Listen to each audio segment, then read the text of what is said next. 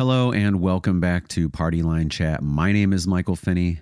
I've got some fantastic people here today to discuss art and crypto, blockchain stuff, A I, and extended reality in some cases. I think it's going to be a fantastic conversation.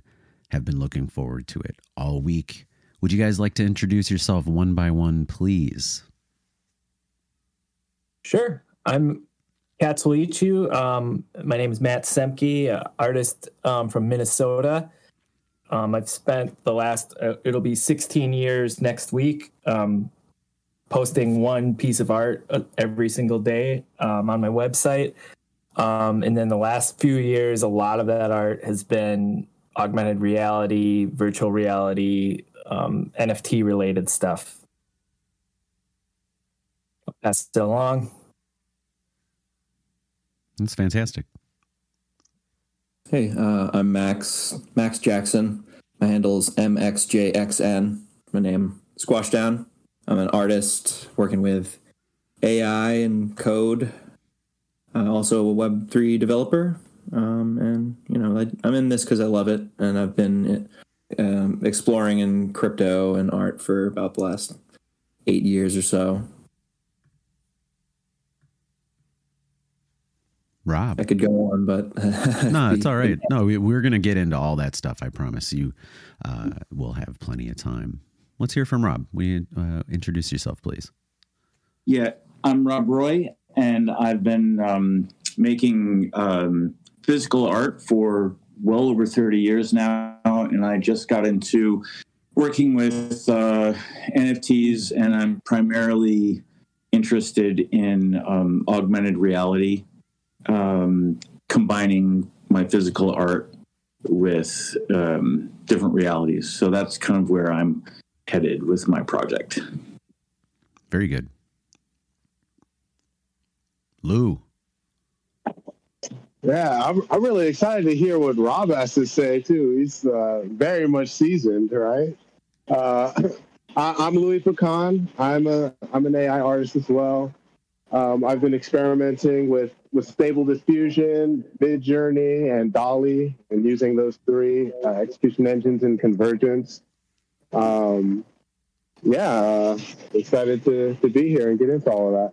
Very cool. So I'm going to toss the softball out into the space here with the first thing I think everybody's been paying attention to at least this week, which would be Chat G P T. Who's touched it?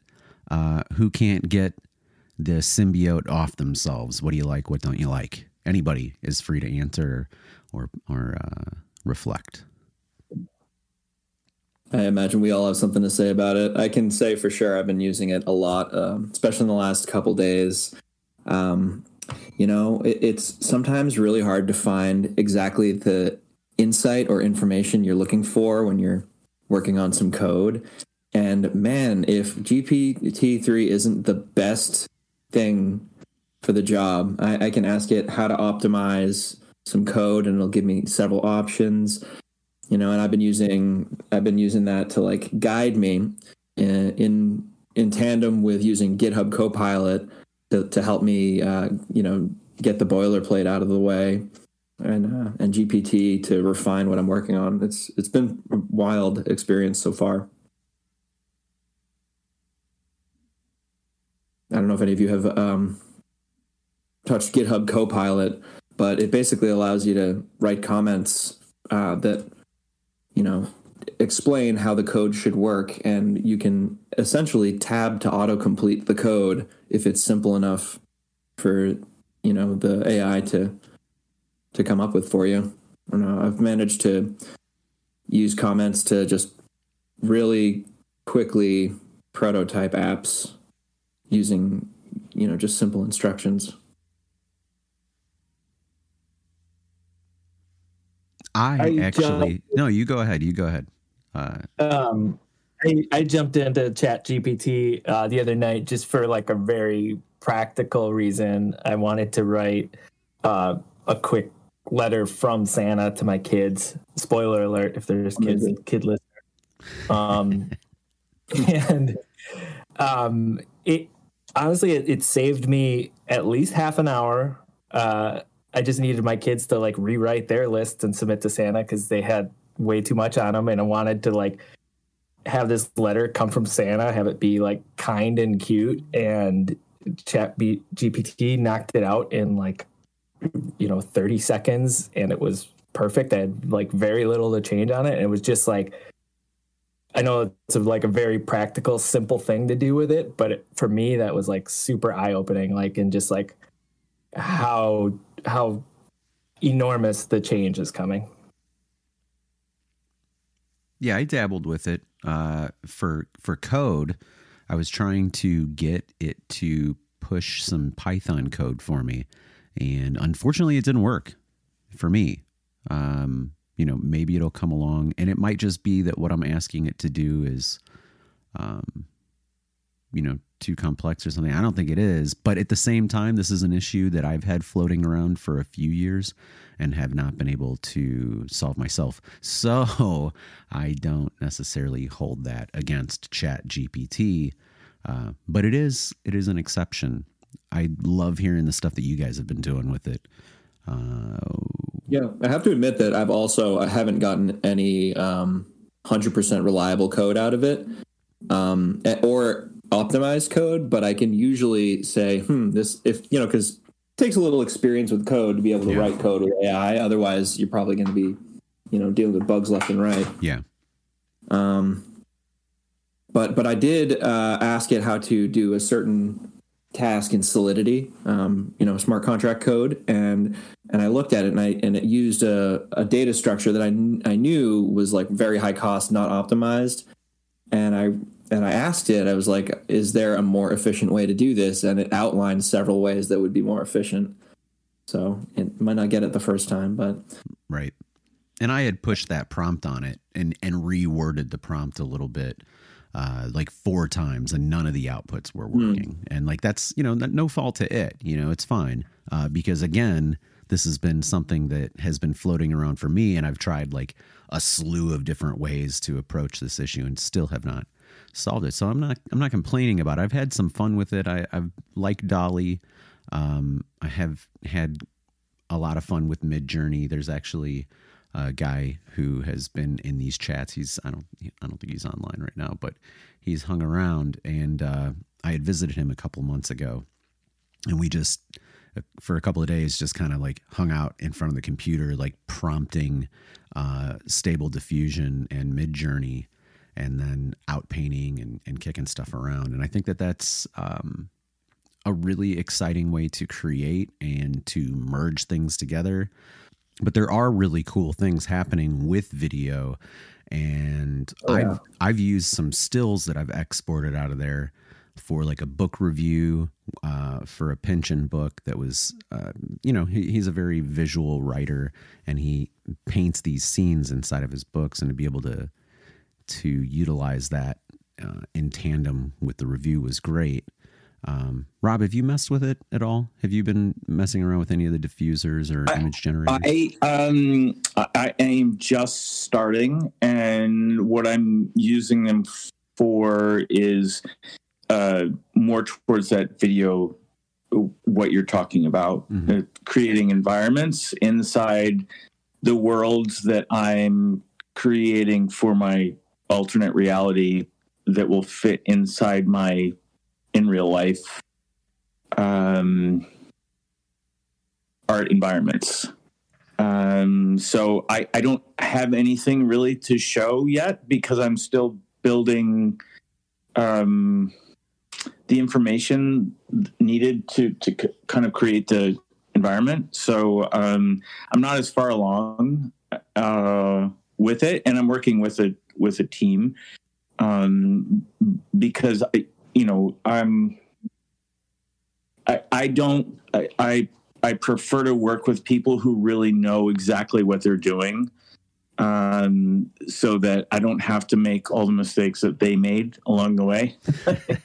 um, so that's kind of where I am with it, but I, I'm probably, I'm probably at least six months away from being able to show anything Um, can with you, what I'm on. Can you tell about your your art? Yeah, yeah, yeah. Art a bit? So um, the the environment is a um, is a physical object that's created via sculpture, printmaking, and um, different forms of bookmaking. And essentially what's going to happen is um, when you enter the environment, um, I'm working on things so that you, if you're wearing specific kind of glasses, um, you're going to be taken to different spaces within that environment that are alternate reality. Um, so what I'm trying to do is I'm trying to blend the in real life thing with this environment that exists just on the other side of the in real life. So it's almost as though you are shifting back and forth between those two spaces. Um, so that's, that's where I'm going with it.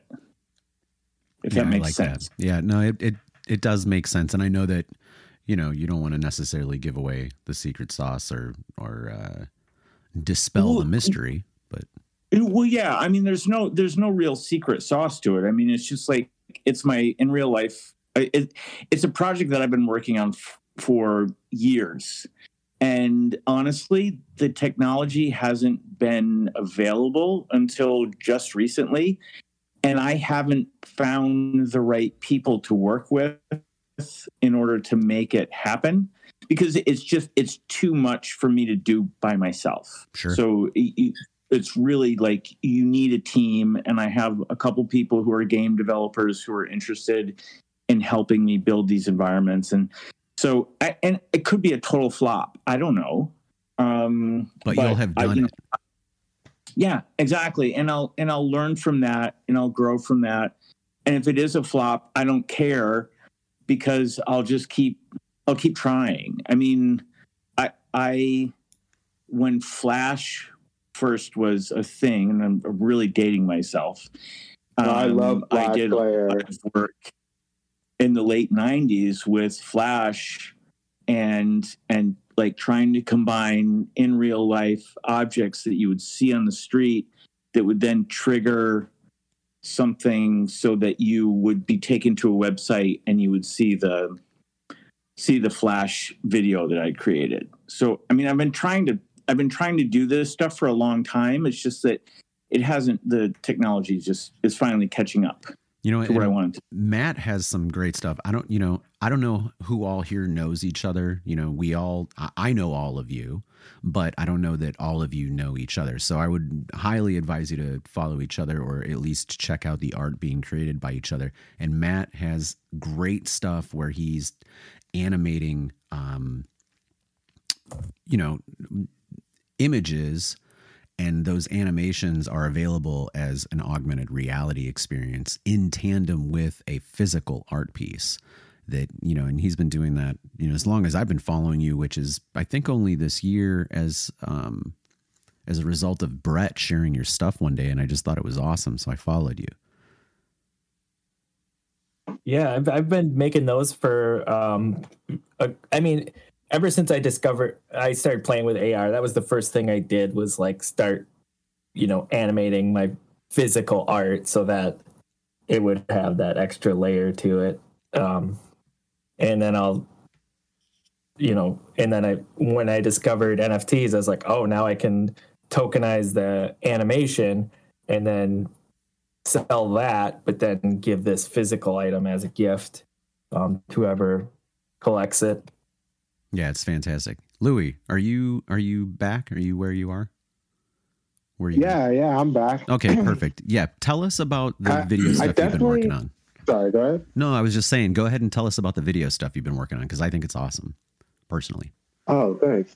Yeah. Um, one thing, Rob, definitely, I just added you, um, but we should definitely talk to, I have some people that would be able to help you that created our um, our Bored Ape uh, VTuber avatar, that uh, they also create um, in-game environments. Uh, and they're a highly skilled, highly talented team. I think you could uh, you could benefit from talking with those guys. And then also, I I also do work with augmented reality pins, like these physical pins, and uh, you scan them. They're they're made by a company called Pinfinity. You scan them, and you can. Um, it's oh man, I wish I could show you guys on this thing. I'll, pro- I'll like probably talk to you guys later or something and do a demo. But you can download um, download images or videos from this pin. You can update the data in real time. It's it's really revolutionary. That sounds. That and they have. Has anybody? Yeah, I was going to say, has anybody messed with Eighth Wall? Because what you're talking about in terms of development and sending something live in real time, I was at a demo mm-hmm. for Eighth Wall, and it was similar to that. No, I never heard of that. I'm adding it to my notes, though. Yeah, they got picked up by Niantic, I think. Spelled phonetically? Um, eighth, eighth wall. Eighth wall. I think it's eight T H wall. Uh, but at the same time, if you search Eighth Wall augmented reality, you know, they'll come up for yeah, you. It'll yeah, it'll Yeah, it's out there. That's awesome. But so what I've been doing is I've been making animated music videos. So my first experiment was a a video rotating on the z-axis, um, and it's it's it's like claymation stop motion. The images are propagating off screen, and then they morph while they rotate on screen. A lot of this stuff's pretty like difficult to explain verbally, uh, but I did leave a link so you guys could check out the stuff that I've done. It's it's It's really interesting. Um, but how what I've been doing is I'll I'll select a song, and then I'll use the lyrical content uh, to kind of flush out the uh, the like visual elements for the interpolation. So with this one in particular called Pink Matter, I took a photograph, um, and then I took that, created a, a variation using uh, using DALL-E. Then I created more variations using Mid Journey, and then I used those variations uh, along with some stock footage uh, to tell a story. And then I then I set all the parameters in Stable Diffusion, all that stuff, right? I run the interpolation, and then I just respond accordingly. So I've done like different experiments, like some, like one video. Um, instead of creating that initial video input, I used the prompt alone to create the video input. Then I added that to my editing software, to my track, um, ran that through Stable Diffusion, added that video output to the track, and then added some footage in between, stuck those together, and then interpolated that. And then I would smooth out the frames, sync the animations and uh, to the music and everything like that. And um, I've just had some absolutely phenomenal results, and it's it's really been a, a joy to make. That's so cool. So you're deep into the tools. You're using like video interpolation and stuff. Mm-hmm. That's that's yep. great. I've only I've only just sort of like dabbled. I have a few pieces that um were open editions that I that I minted. Um, yeah, pretty recently using Deform.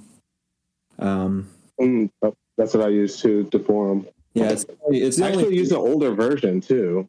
Oh, really? Yeah, I, I don't know what the latest mm-hmm. one is, um, but I was using it on on Colab.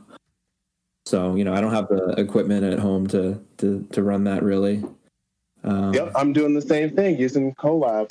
I'm using the the uh, plus uh, the plus version, but hey. not even not even the plus pro. Lou, I don't know if your yeah. link dropped into the chat. I. Thought I saw a notification for it, but then I'm not seeing it there. Just in case you want to put it in there, uh, I don't know if other people are seeing oh. it, but I I'm not. Um, yeah, I dropped I dropped a link to uh, my link tree, which has all my latest art, which is mostly A I. Yeah, in the past, in yours the past are there. Thing. I'm seeing it, uh, but uh, Lou's I'm not seeing. There it is. Okay, cool. There you yeah, go, for sure. Um, yeah, very good. And obviously, you know, if the rest of you guys want to drop links in there, you're more than welcome to. Checking it out. Yeah, so um, I'll tell a little bit about the last Deform piece that I did. Please. Um, of note.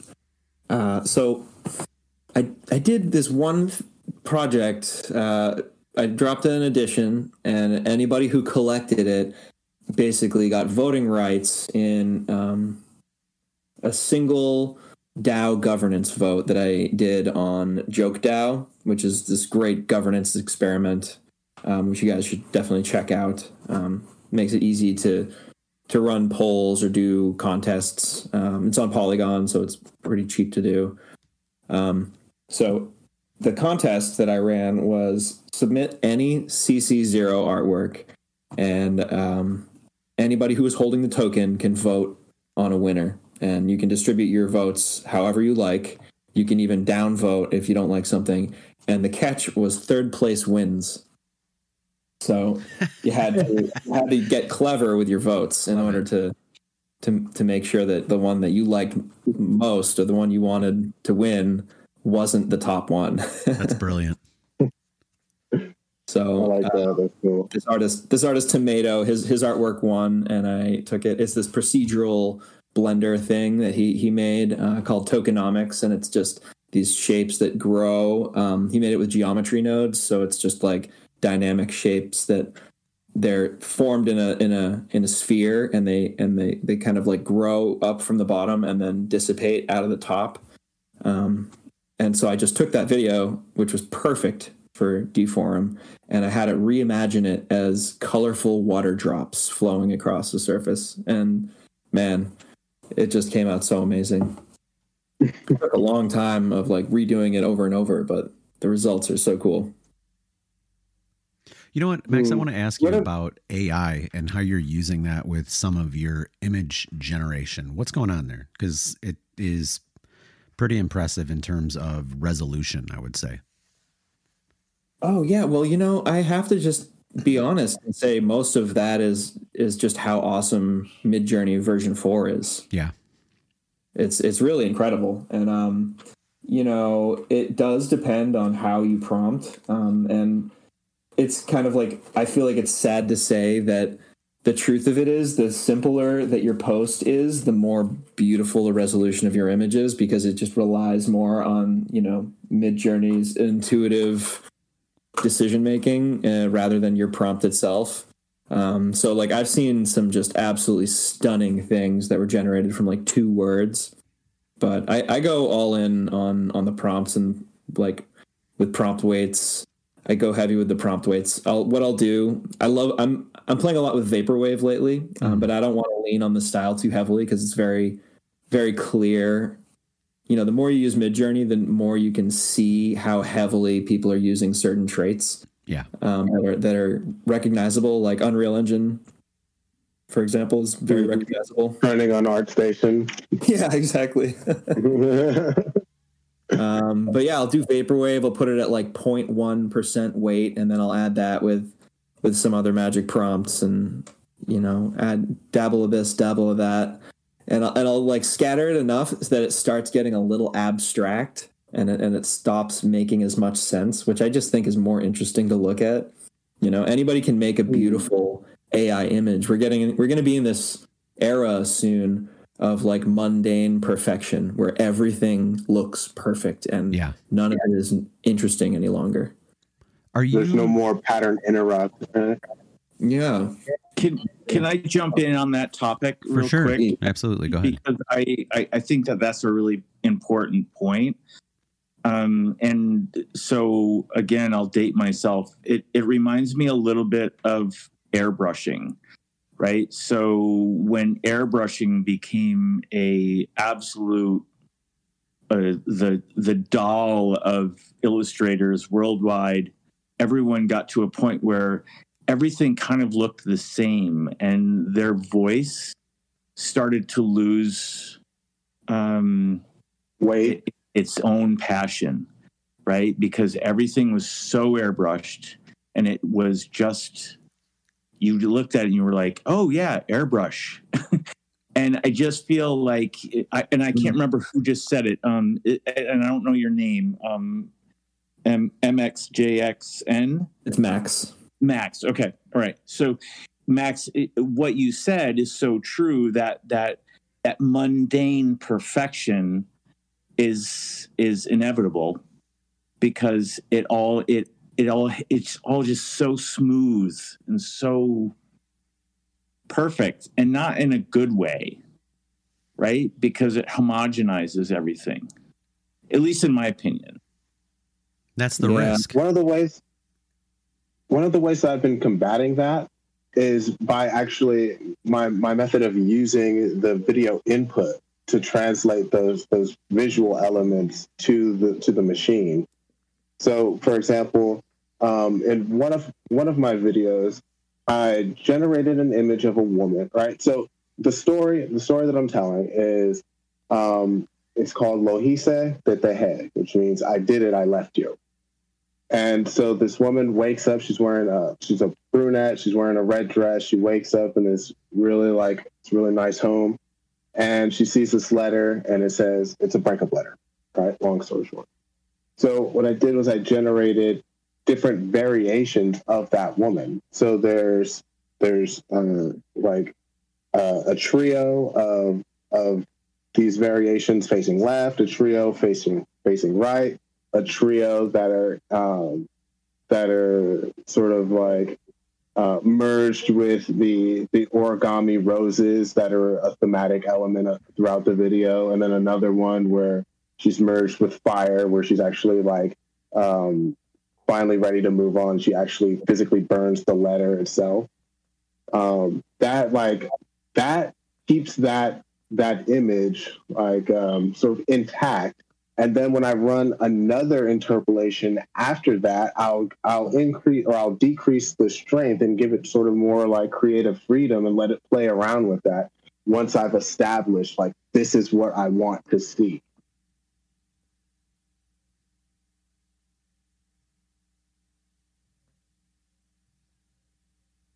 I I like that the the the approach that you're taking to try and try and. rectify the problem of of what Max was essentially talking about. So that that's interesting. Yeah, I love the the, the process of experimenting with the like interpretation of a of a style, like a reinterpretation. Um, doing, I mean, I haven't I haven't been playing with Deform or video much lately, but um, one of my favorite ways to work in Mid Journey lately is to generate something. Maybe it's maybe it's sort of abstract, or maybe it's just a general form, just as a starting point, and then I'll I'll upscale it, and then I'll take that image as a um, a source for a new prompt, and I'll, and reinterpret it that way. Um, like for example, I'll drop something in the in the chat, but um, it's a, you know what I was going to ask you. Max, too, because I you're right on the verge of this, maybe, and I don't know if you do or not, but are you using in-painting or out-painting or jumping over to like a Photoshop for any of this stuff to create layers or um, merge imagery at all? I'm, I'm well, so I have definitely used not Photoshop, but I have I have some tools that I like to do like procedural manipulation. Um Yeah, I haven't. I haven't with uh, with Photoshop enough. Um, I have a huge set.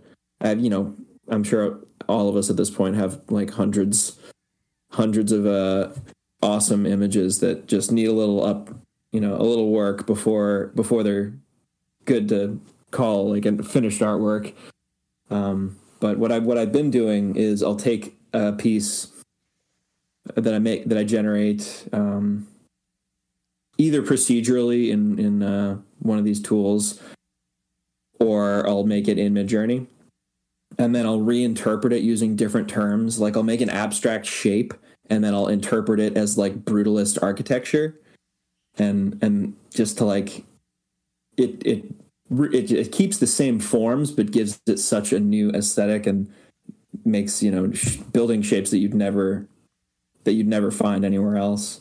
Um, and I've been doing that with with uh, Glitch Lab is the program that I that I've for the last year used the most to make like glitch art and procedural art, and I make it all from scratch in Glitch Lab. It's an amazing tool, um, and yeah, so I've been going back and forth between Glitch Lab and Mid Journey to create these these images, and the results are the results are awesome.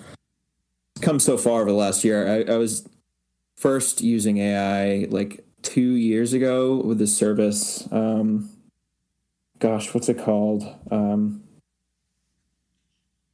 forget, but you can upload a like a fairly large set of your own images for it to train on. And so I, I did that. I trained I trained it on like two years of my work. Found some awesome images that were sort of halfway between my glitch art and my abstract calligraphy. And then took the, those images, worked them in Glitch Lab, um, and Photoshop a little bit. But yeah, I, I've been wanting to just dive into like painting and like Procreate on top of these images that are just so amazing, but need some final touches to just feel complete. Matt's been doing some great stuff with painting inside of V R too, which has been awesome to see. Oh, really? Yeah, I I think so, because I can't do it. So to me, it's great. Yeah, I, I love it. Um, it. I mean, it's really just traditional, traditional painting. I was, you know, I've been a painter for twenty some years. Um, but then this is just like a painting simulator. Uh, my favorite one right now is called Painting V R. There's a couple other ones that are good too, but yeah, you can throw throw paint at a canvas. You've got an infinite studio. It's like in inside a giant skate park. You know, you've got all the paint you could ever use. You just click a button to clean it all up. It's amazing. Um, and then I I like to record my headset as I'm doing it, and then sort of make like a recap of the process, and then turn that recap into an augmented reality layer for the finished artwork, so that, you know, whoever picks that artwork up can always like go back and like watch the whole thing kind of unfold.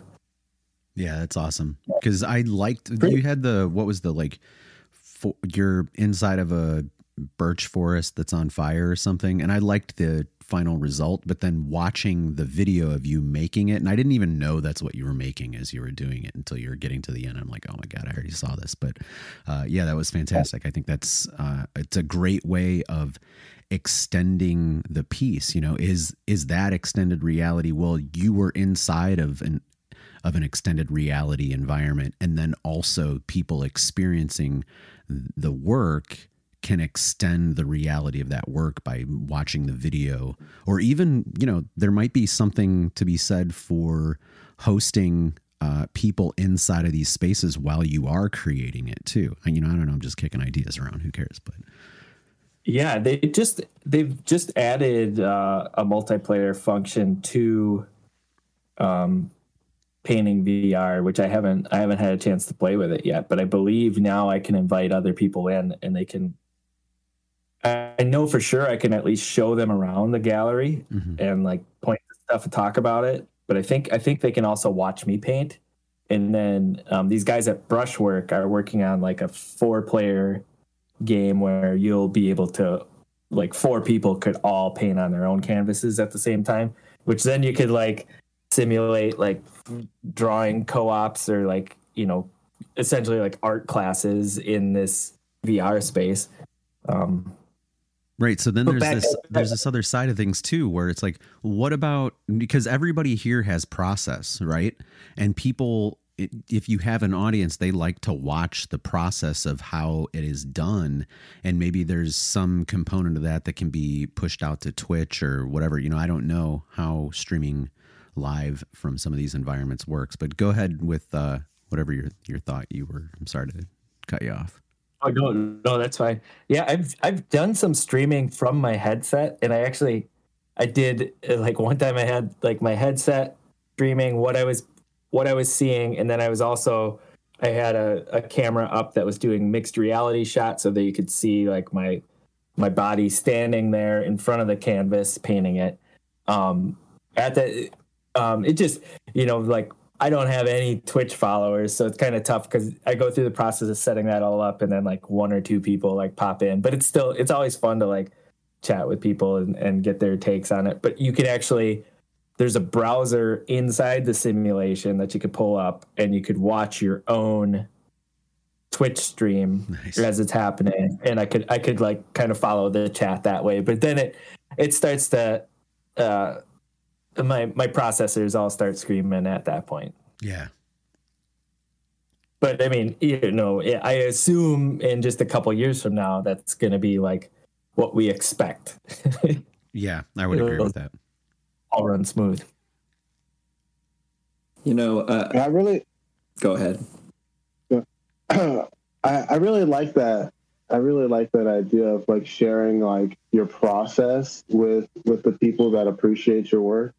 And I've been doing something. So my first few videos, I published them um, on the Cardano blockchain uh, on uh, j peg dot store. And I noticed, um, or actually I didn't notice anything. There was just an issue. I, I created a, a, a longer video. It was like seven minutes long. It had um, it just shifted between a lot of different styles of animation. It was just a, a beefy kind of behemoth of a video. Um, but there was some sort of error, so I couldn't I couldn't mint it.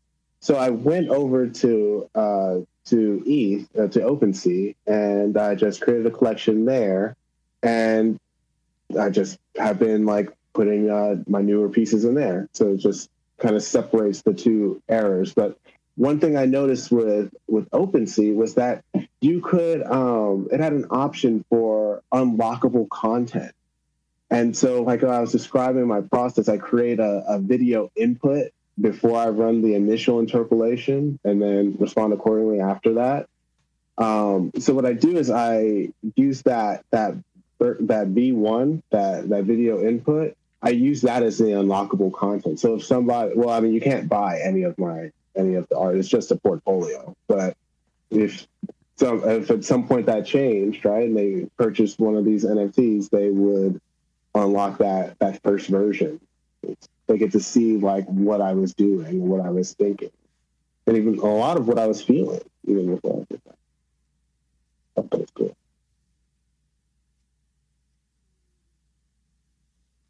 How has excuse me? How has uh, token and blockchain influenced the choices that you're making, or your ability to expose uh, your work in general? And anybody, you know, can touch this question. And I know maybe you've already thought something here. So, uh, you know, chime in. I'll tell you, I had a lot of, I, I wanted to be a part of the, uh, I wanted to be involved in the Cardano ecosystem already. But when I started interacting with the scientific community, I just, I needed more of those interactions. That I was like, this is where I want to be. These are the people I want to associate with and I want to communicate with. And then I found this art community called Artano. Um, it was, there's a siren going by. Um, I saw this art community called Artano, um, but they're like invite only, kind of like, um, like foundation. So that's when I started creating these videos and started minting them on j peg dot store so I could have that portfolio. I actually created an N F T project before, but once I started making it, I was like, this is crap. Like, I just, this, I don't want this to represent me, you know, like my body of work. So I totally scrapped that project. But I took a hiatus to like upskill. And that's when I started like doing more of these experiments using Stable Diffusion and other tech. And you're relatively uh, new to it as well in terms of like crypto and stuff like that. You've only been hanging around for, I think you told me maybe like fifteen, sixteen months or something when we talked. Yeah. Yeah. Well, um, so yeah, I've been here maybe like two years or so. Like just a little, like maybe a little under two years. Just involved in just learning about the crypto space and just being involved. There's a lot to uh, absorb. And I know, you know, some of these other guys have been hanging around it for a, a long time and are have have integrated it fairly deeply into what they do. Mm-hmm. Yeah, it's uh, it's been a wild ride for me. I, I got involved um, before the first big Bitcoin spike. And I, I you know, I'm no, I'm no trader. I could be a millionaire, but I'm not. You know, I was in Ethereum early and everything, but I mostly squandered it with trading for stupid fun currencies and experimenting and, you know, stuff like that.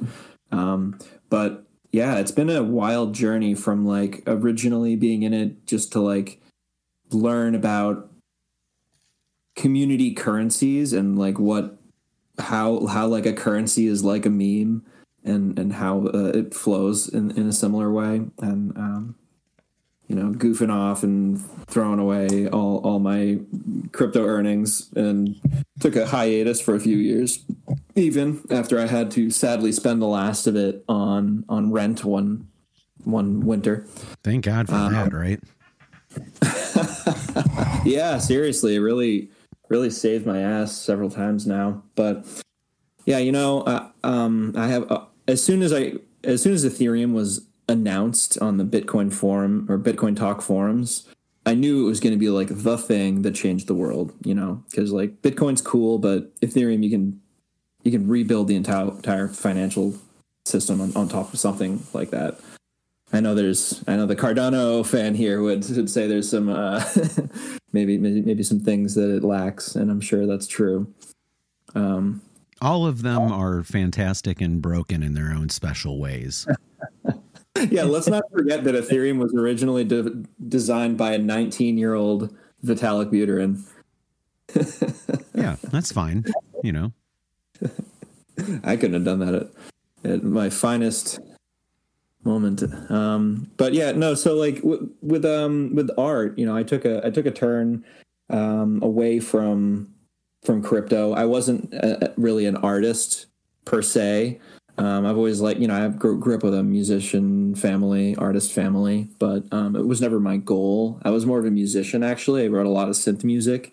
And um, I always thought, I actually started uh, a crypto net label um, long ago before Ethereum. And it was just a, a free net label and you could tip. What is a the, net label? Net label usually is just like, there's no location. It's just sort of like a, a lot of net labels are free. It's um like a music... Uh, like a record label, but it's just M P threes.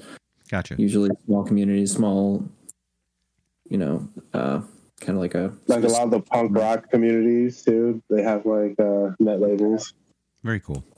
Yeah, exactly. So, like, you know, I was experimenting with that. People, uh, I released a compilation, and everybody had their crypto wallets listed on their, uh, their own songs, so you could tip the artist if you like. And uh, was running running tip bots and and uh, Turntable F M, which is like a music chat room that people would D J in. Really good times. Um, and like art was such a whole other thing. You know, I, I knew that it was going to be this like new amazing future of art because just you know that was just always my intuition about Ethereum based stuff. Uh, and with with the the rarity talk and thinking you have to be innovative with everything, I sort of you know, I feel like none of us really know what we're doing. But when I started out, I I actually became a three D artist because I thought that I had to be making three D or like digital native art uh, in order to sell N F Ts, which, you know, some people might say that's the truth. But, you know, there's, there's really no answer. And I've really changed it up and gone back and, you know, questioned my initial uh, ideas and gone down paths that I would definitely call dangerous. Like I just minted a collection of seventeen single editions that are all one hundred percent A I generated, but it's a concept of like, does this scare you? You know, it's a seventeen gates. It's called the ethereal gates. And they all look like just surreal gateways to some alternate fantastic dimension. And, uh, and it, the concept is that this is A I and A I provides this and you can walk through that gate and you can experience all these unbelievable possibilities, but will you? So. Yeah, like, you know, the, the the B M I has killed every single pig and, and monkey that has been implanted into, but uh, we're still rushing to, rushing to get those things in the beta, right? Wait, what is a B M I? A brain machine interface. Oh, okay. Oh, there we go. Yeah, poor creatures, you know. That terror that's that stuff terrifies me. I, I don't think we're anywhere. I see it as an inevitability though. It is. Yeah, well, it's humanity for you. I don't know. I don't know uh, how soon it'll be practical, but it's definitely going to be happening. Well, yeah. I think some of that stuff's been going on for a number of years. And, and like now I literally just today saw an article referencing the Neuralink and how there might be some uh, like animal cruelty violations in regards to that. And that's fair, you know, but that Never monkey loves palm. There's, there's a lot of, there's a lot of animal cruelty going on with, um, with all of the stuff that they're doing. So, um, yeah. So, but that, that's, that's a different topic really, um, than what this room is about. I think, um, I, I mean, I don't know, maybe, maybe it's not, but we can I, go anywhere. I this is very Socratic. A, yeah. Well, I, I, but I did have a, so I have a question for you guys, um, because, you know, just from, from the experience point of view of a viewer, if, you know, so I'm, I'm doing this work, this in real life work, and you, you walk into it and then you have this kind of like, you, you have an alternate reality that you can walk through, that door that you can walk through that you just mentioned, Max. It, It, do you think that it would be exciting to have that only that the time that you can walk through that gate only be available when you're inside the in real life object as well? Or should there be a way for you to revisit that after you've left the in real life object? It's just, you know, it's just a thought.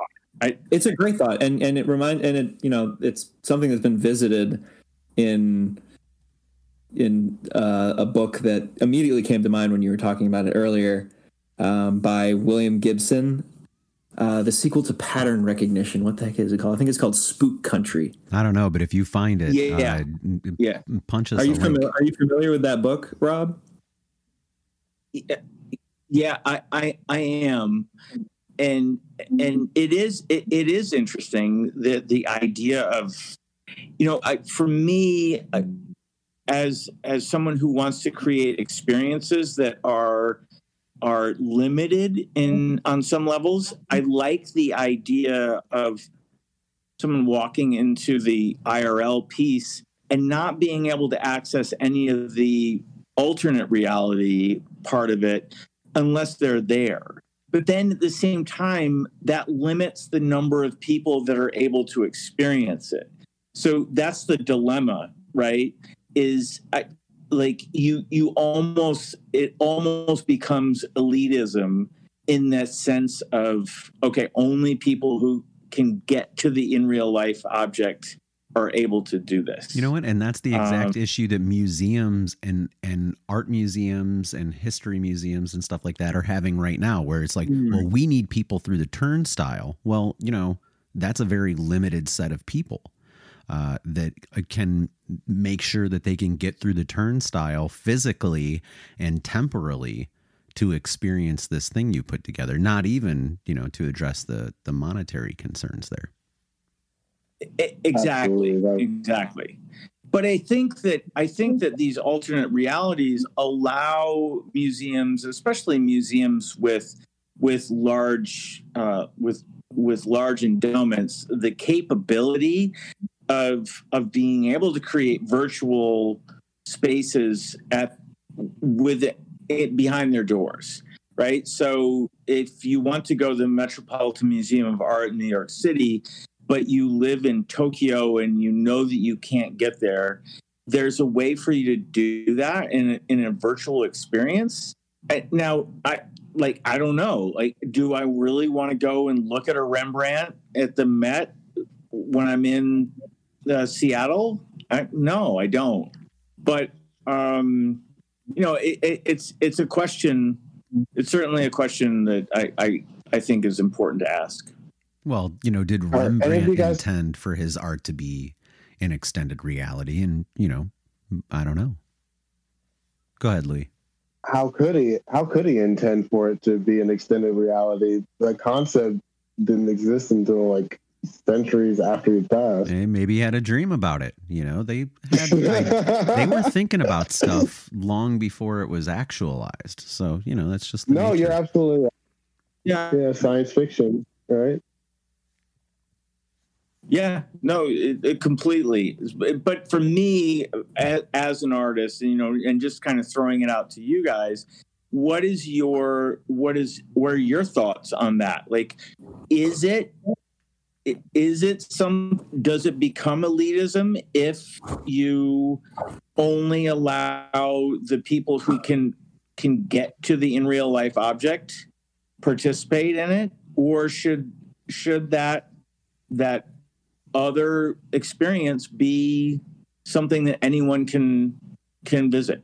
I will answer first, uh, just to break the ice here, and I will say, yes, it is elitism. Yes, I am fine with that.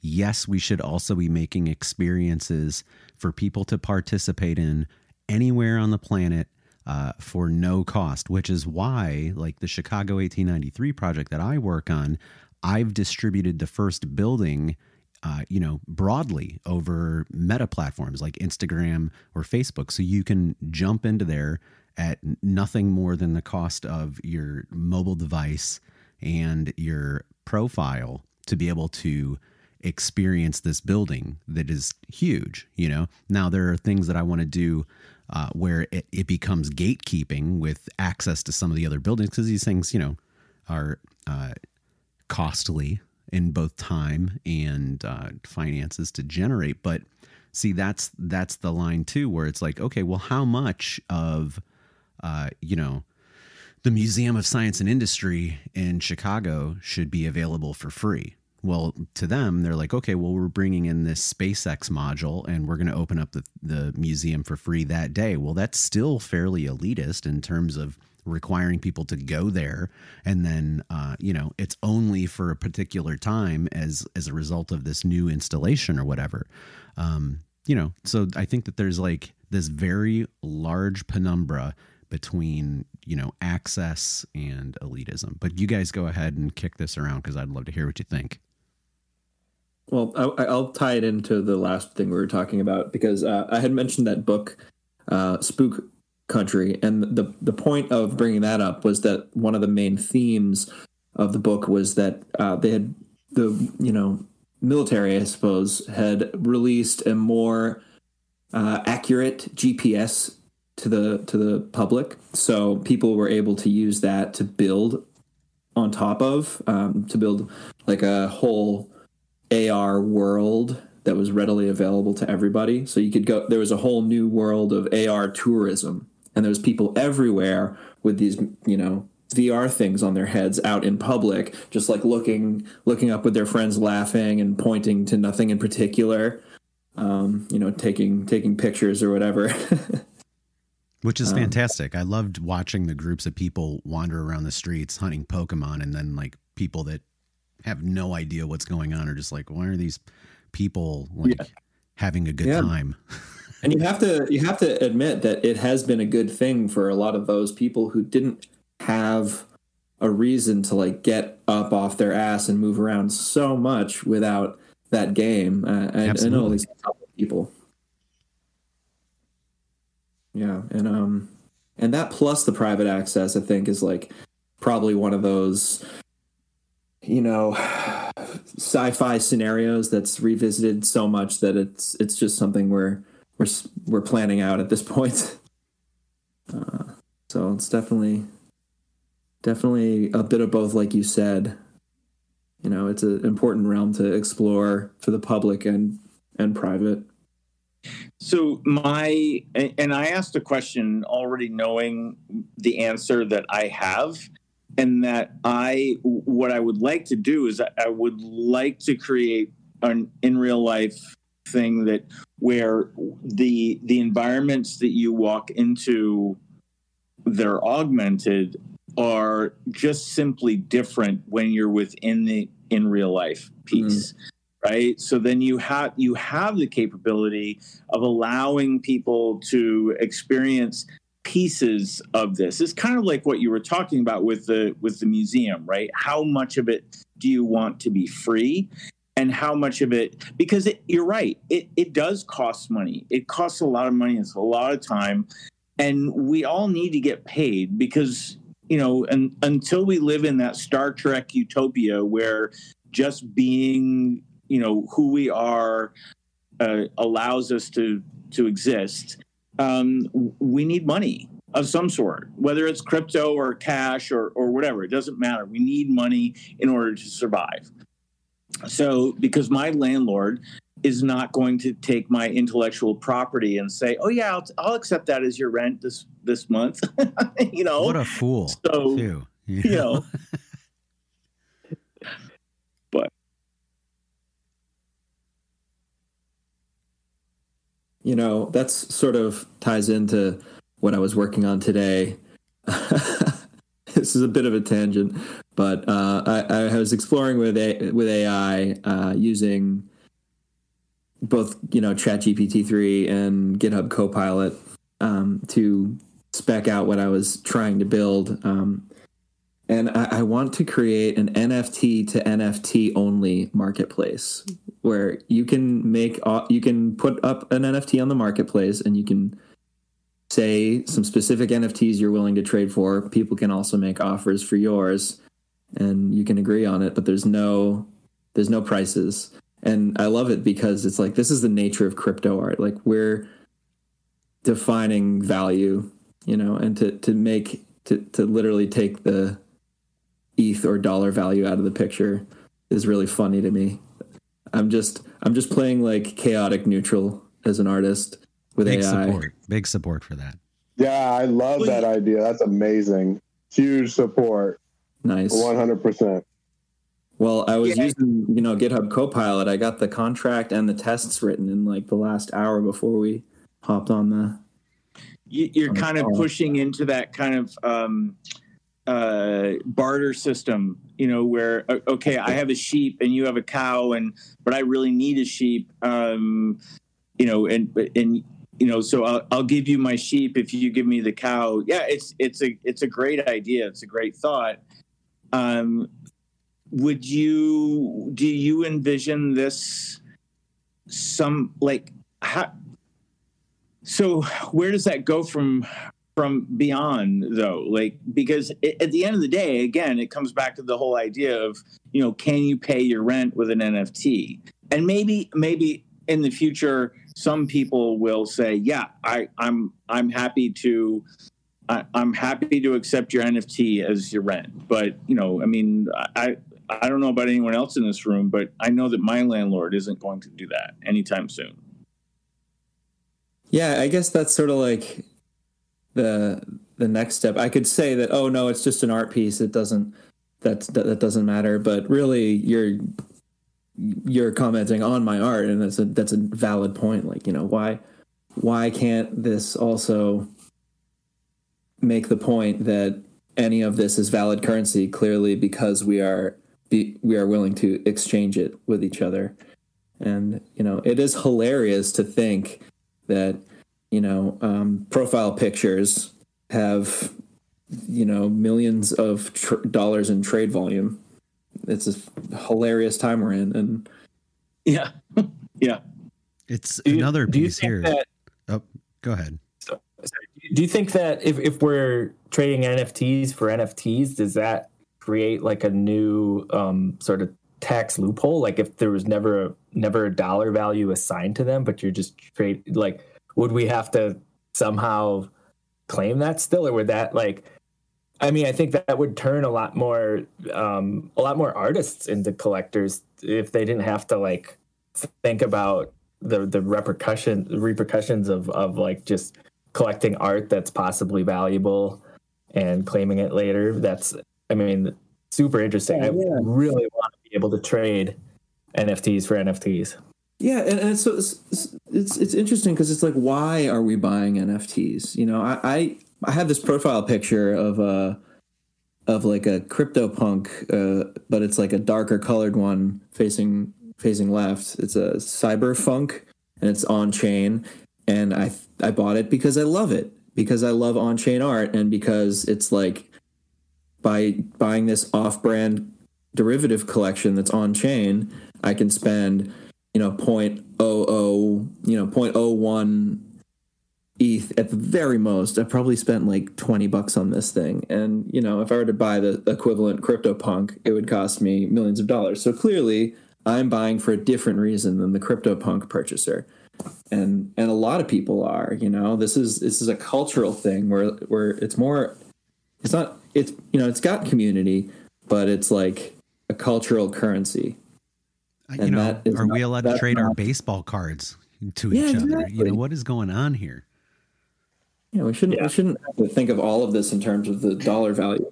I get. I got started as an artist um, in N F Ts a couple of years ago by getting in touch with lots of other artists and trading with some of them and collecting from them when I could. And like, so the exchange of our social currency, um, you know, me being proactive about that helped me make a lot of connections, and you know. Um, And that's that's how it goes in life. And, you know, money doesn't buy everything. You have to like have you have to bring your social currency to the table. And I don't know, I think I haven't really given this N F T to N F T thing much thought recently. But um, a while back, like several years ago, before N F Ts were a topic in the in the public eye and there there weren't art yet. Um, I thought that they were going to first the first like killer app for N F Ts was going to be this N F T to N F T market where, where you'd be able to like say, oh, I'm a web developer. Here's my token. You can buy it. It's worth this much of my time. If you want to redeem it, here's the form. Just submit the token and your details, and and then we'll, you know, reconcile that. And it'll all be on chain and everything. And that seems obvious. And then you could have this market for people's services. And, you know, people will get paid what they ask for, but you can then go trade for what you what you need to get later. I don't know. That was just me probably stone brainstorming while I was riding my bike. But no, it's, it's fine. So the underlying aspect here that, you know, we're not getting into, and we're getting close to it, right? Because it's like, oh, well, you know, what is money? You know, okay, well, what if we could develop this barter system or something? But then fundamentally, like, human societies are built on credit, right? And credit mm-hmm. looks like all these different types of things. You know, it doesn't necessarily have to be financial. It could just be, uh, you know, there's, when you talk about credit or you talk about debt, right? And that's kind of like they're on opposite faces of the same coin, you know? Um, Whereas like credit is something that, you know, you're, you've been honored with the opportunity uh, in the future. Whereas a debt, you know, is you were awarded something that you have to make amends for in the future, you know? So there's a, a little bit, you know, different sides of that. Oh yeah. Debt, the first five thousand years, fantastic book. Uh, read that, you know, three or four years ago. Do recommend, might dig up a, a review on it for you guys that I put together, uh, but highly recommend that book. Um, that link that I dropped has yeah. the audio book as well as the full text. And, oh, perfect. Uh, it's a bit meandering, so the audiobook is, is a little helpful to, to yeah. get through it. And it's big, but you know, the other side of it is, to, to be honest with you, with debt, uh, you really only need like some of the early parts, and then he kind of gets a little historical, you know, and even the early parts are a little speculative, you know, it's not necessarily hard concrete for sure. We've got proof of all this going this way. And it's also the other side of it is that uh, these systems are not evenly distributed over time. So where certain societies crop up and they have these more complex systems, that doesn't mean that everywhere around the world, there's always these complex systems that exist. Um, you know, I don't know exactly where I'm trying to go with that, but I just wanted to make that point. So I'm really glad you pulled that link up, because I do recommend that book um, to anybody that hasn't read it. Yeah, I mean, taking taking it with a grain of salt that it, it isn't like a definitive book of facts. Um, it, it's a great, it's great food for thought, and it was definitely very influential to me when I was first looking into the, you know, philosophy behind beh- behind currency. You know, uh, why do we have it? How has it been useful? How has it been a tool of uh, imposing control? And what's the difference? When is it useful? When is it necessary? And when is, when is it? I don't know. It, it's it's a, it's a, it's a big topic. I, I, More than I, any other books. This is really a, a, a little off topic, but it's it is about currency. So last night I was out on a date with my with my uh, lady, and we went to this bar, and they had this um, they had this uh, sign that said um, we are cash free. Um, Whatever, you know, you know, it's like the, it, this is the COVID thing, right? Man, we we don't do cash because we don't want to have to touch anything. But the reality of it is, is that that that's a credit card thing. The credit card companies get a, a transaction fee every time that they're used, so they uh, they absolutely are pushing to get rid of cash because they want their transaction fee. But they're also they're they're driving really hard to try and find a way to manipulate crypto, either to get rid of it or to somehow monetize it for themselves so that they can, again, keep all the debt, keep all of us in debt so that we're, you know, working for something that we don't need, that we that we're told that we want by some jackass on InstaSham. Um, you know, so... It's just, it, it, you know, I, I, I mean, I could go on all day long about how the the credit bureau is is the ultimate evil, in at least in our country. Um, and I want to dial I, into something here too, because you're making a point. Um, and this is the really funny part about like the Lightning Network and people that are proponents of that. And then, you know, it's like, okay, well, you you gain this. Uh, this like component of anonymity or privacy or whatever. It's like, okay, but you still have to settle back to the chain. And then here's the other side of it. It's like, who do you think is actually going to be providing the liquidity for this secondary level uh, that, and like, and they're already talking about like running uh, like mirroring fiat operations on there. It's like, well, that's what it was always meant to be. I mean, MasterCard has been funding that development for years. So uh, when people talk about it as if like, oh, well, I'm going to be able to do all this stuff over there. It's like, no, you're not, because you're still going to have to interface with these larger nodes who have the liquidity to be able to Um, you know, interface with the the actual physical world. And that's, you know, the funny part too is like a few years ago, I don't know if anybody was paying attention to this, but they were basically like, okay, well, if you're if you are a liquidity provider on the Lightning Network, well, then you have to have this license to do that, you know? So it, it, it there's no outside of the system in the grand scheme of things, unless you can develop a small little subset network of people that are willing to do the very local things. Right.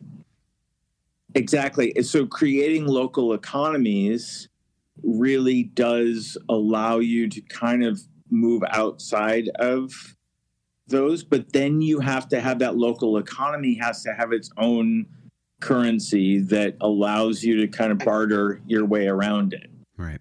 Um, and Couldn't we, we and use we, A I. Well, Sorry, what was that? Go ahead. Sorry.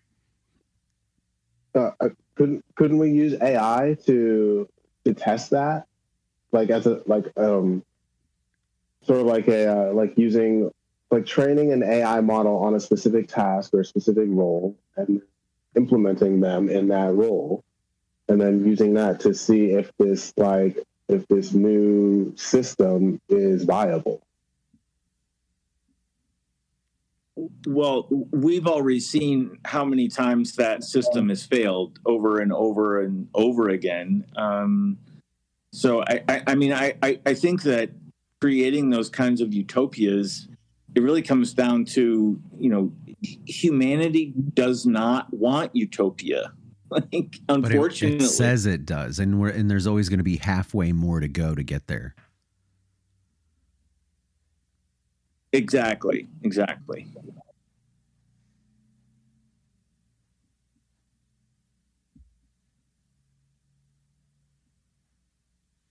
You know, well, we are, we always have a set of the population who's happy to sacrifice liberty for security. Um, so it's it's an endless battle to. And they should be allowed to do that if they want. You know, that's that's their choice. Yeah, and, and it's where we are. And, and it's what the government exists for, and, and we have to engage with it. Uh, what kills me is just how the the the high barrier to entry for participation in in governance. And I always thought crypto and like sort of the experimental side of the crypto community would be like the secret backdoor to building the best governance systems in the world to get people back into democracy. That is exactly what I thought when I when I first got into crypto too, but I feel disillusioned. People end up being people. Yeah. Yeah. It, you're always you're always going to have that. Uh, greed will always win out on some levels, unfortunately. Yeah, there there are. I, I have to say, I mean, there are more interesting experiments in governance going on in the crypto world now than than than ever. Um, so while there's just awful things happening in the news, and there are scammers left and right, and we've all become disillusioned with, you know, N F T collections because everybody's got one. Um, there's there's some uh, there's some awesome stuff happening with just people who want to see what works and see what doesn't work, and just keep pushing the envelope and see where it can bring us. Um, I love the idea of quadratic funding. I'm sure some of you guys know a bit about that if you're in crypto. I, I've never heard anything about that before. So the idea about quadratic funding is that uh, let's say that we each have, let's say like I have a million dollars and each of you have a thousand dollars, right? Um, and, and we have this funding platform, and um, anybody can submit their proposal for funding. You say like, oh, I want to start a business and I'm going to need ten thousand dollars to do it. Let's say I put my million all on one project because I'm like, these guys are actually the real deal. They've all built million dollar companies before. So I know this is the best, the best bet here. So I do that. And then you guys are like, oh, well, screw him. We're gonna we're gonna get these other guys rolling, and you put all your money on on them. Your votes uh, through the quadratic uh, funding formulas. I, I couldn't explain them uh, concisely. Uh, it's all very or, complex and weighted, you know. Yeah, yeah, weighting and stuff. um, but basically, you guys would uh, redistribute my vote um to the other um parties based on how many votes you all gave to the other parties. So like, yeah, it, it makes it a much more fair and equitable solution for for funding, um and it's cool to see it uh, in use it for uh, what's it called, Git Gitcoin Bitcoin. Yeah. yeah. Oh, I, I have heard of it. Like ranked choice democracy, you know? Yeah. Yeah. What is that guy's name? Kevin Owaki? Yeah. Yep. Yes. I, I am familiar. I am familiar with this, but very lightly touched on it. Like there's so much information from so many different places. Like I just never gave that a real deep dive, but yes, that's yes. Awesome. Yeah, I, I don't know where, where that uh, all sits with democracy, but it certainly seems to be like a more equitable way of, you know, distributing funds, and that's always a useful thing. Yeah, uh, I'd love to see where this all goes, and and it's just crazy with A I now. You know, I've been thinking, last time I did a job search, I had to perform Uh, right in front of them to to prove that I knew what I was doing, like a screen share, which is just an awful, miserable thing. And I'm never going to do that again. But regardless, people who do, um, how many of them are going to be used to it versus how many of them are going to be using the autocomplete, the GitHub autocomplete for most of what they do. Right.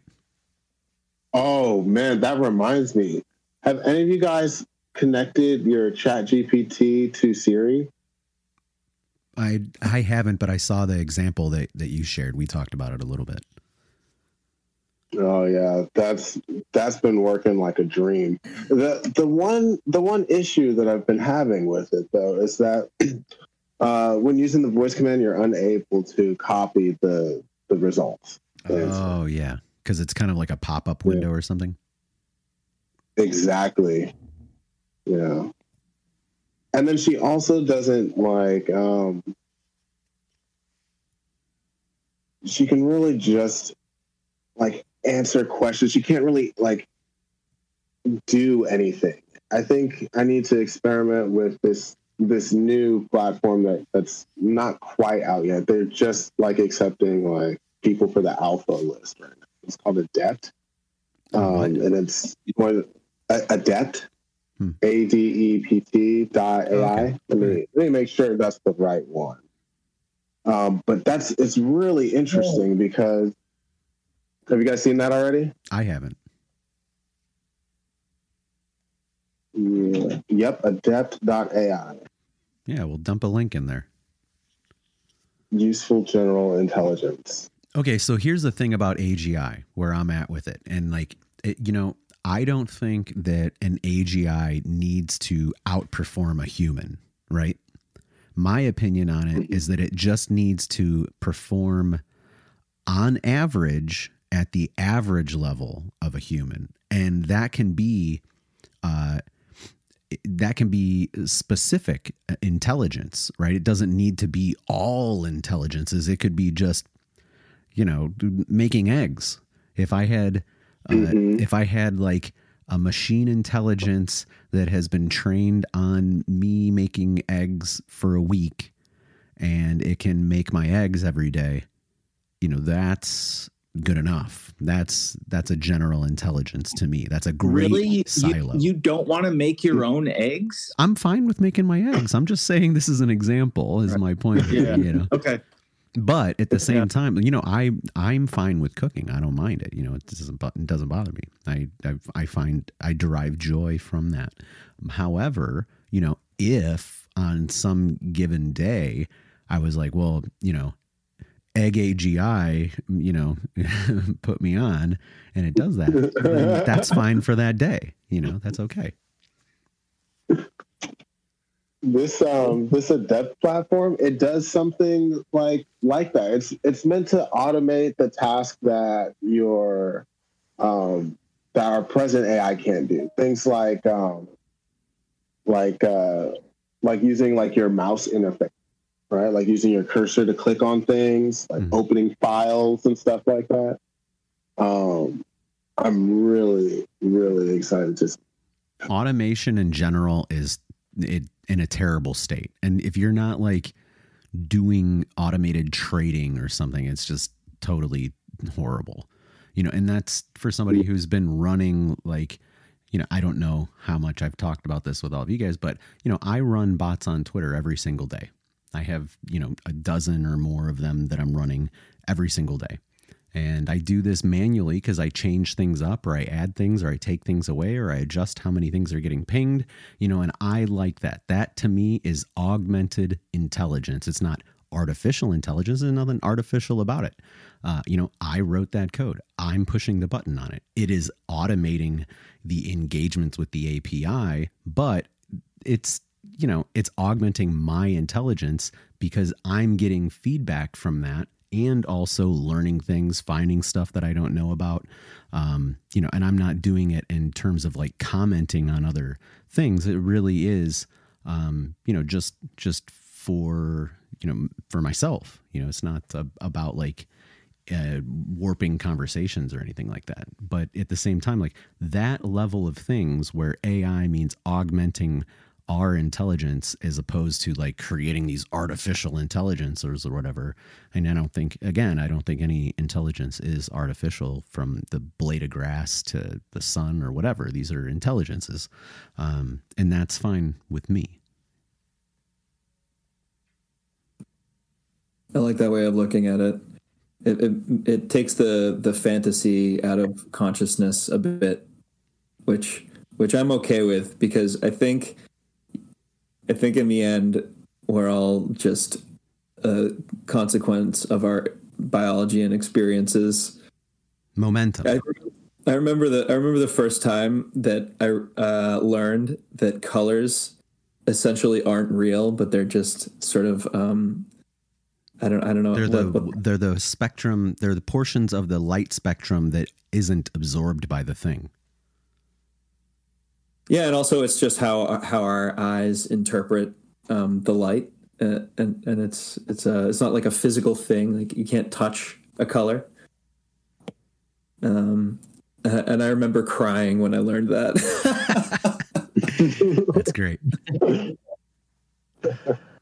Uh, and everything there's everything from there is just uh, downhill. But how old were you? That the way to go. Um, how old was I? I was probably like ten or something, ten or eleven. Oh, that's great. I was a little philosopher. I couldn't prove to myself that everybody else wasn't a robot for a while. Well, you know, that's fair. Like, I've never cracked them open to look. Right. They could be on wheels when they go by the window, for all I know. um, so this conversation has been awesome, and I'm super glad that I participated in it. Um, I do have to split out of here, though. My dad's in the hospital, and I have a call uh, with my sister and him um, uh, in like five minutes. Hey, so, no problem. We can we can wrap yeah. this up. We've been going for an hour and twenty minutes, and that's yeah, you know, I this has been my pleasure to have you guys, uh, you know, join me to have a conversation. It's nice. That's what we like to do here. Yeah, it was yeah. it was great, guys. I really appreciate it. Yeah, it was wonderful to talk to you guys. I have been on a bunch of podcasts over the last couple of years, and this is the the first one where, you know, if we're playing a game of buzzword bingo, nobody won tonight, which I love. yeah. yeah, yeah, yeah. This has been super fun. I've I've got a whole list of things to investigate further. Yeah. And, Thanks. and here's the additional part. You guys have been added to the server. So if you uh, know that I'm going to be doing this again in the future with people, you are welcome to join in and come in and participate in the conversation as a listener or as a, um, you know, participant in question or response. It's always open. Uh, if there are any final thoughts that, you know, anybody didn't get out, you know, this is your chance before uh, we wrap it up. Yeah, I, I, for me, I would just, you know, I mean, I, I think that um, Cats Will Eat You uh, connected with me on Twitter. But if if everyone else is on Twitter, you know, connect with me there, because that's kind of my primary location. Mm-hmm. Um, it's just my name, Rob Roy Chalmers. It's the same everywhere. Um, but yeah, because I would love to be connected with all of you. I'm going to add you guys to a group chat that I do on Twitter as well. Uh, I think. I think Matt, you're already in it, but I don't think the rest yeah. of you guys are in it. So I'll I'll punch I'll punch you guys in there so that you can uh, awesome. you know, participate awesome. there too. Well, thanks everyone, and I got to split out, but uh, thanks so much for the time. It was great. Absolutely, thank you. All right. Hey, bye bye. Oh. Ah, that's hilarious. Yeah. Well, uh, had a great time. We will talk again before too long. Thank you for joining us here on Partyline Chat.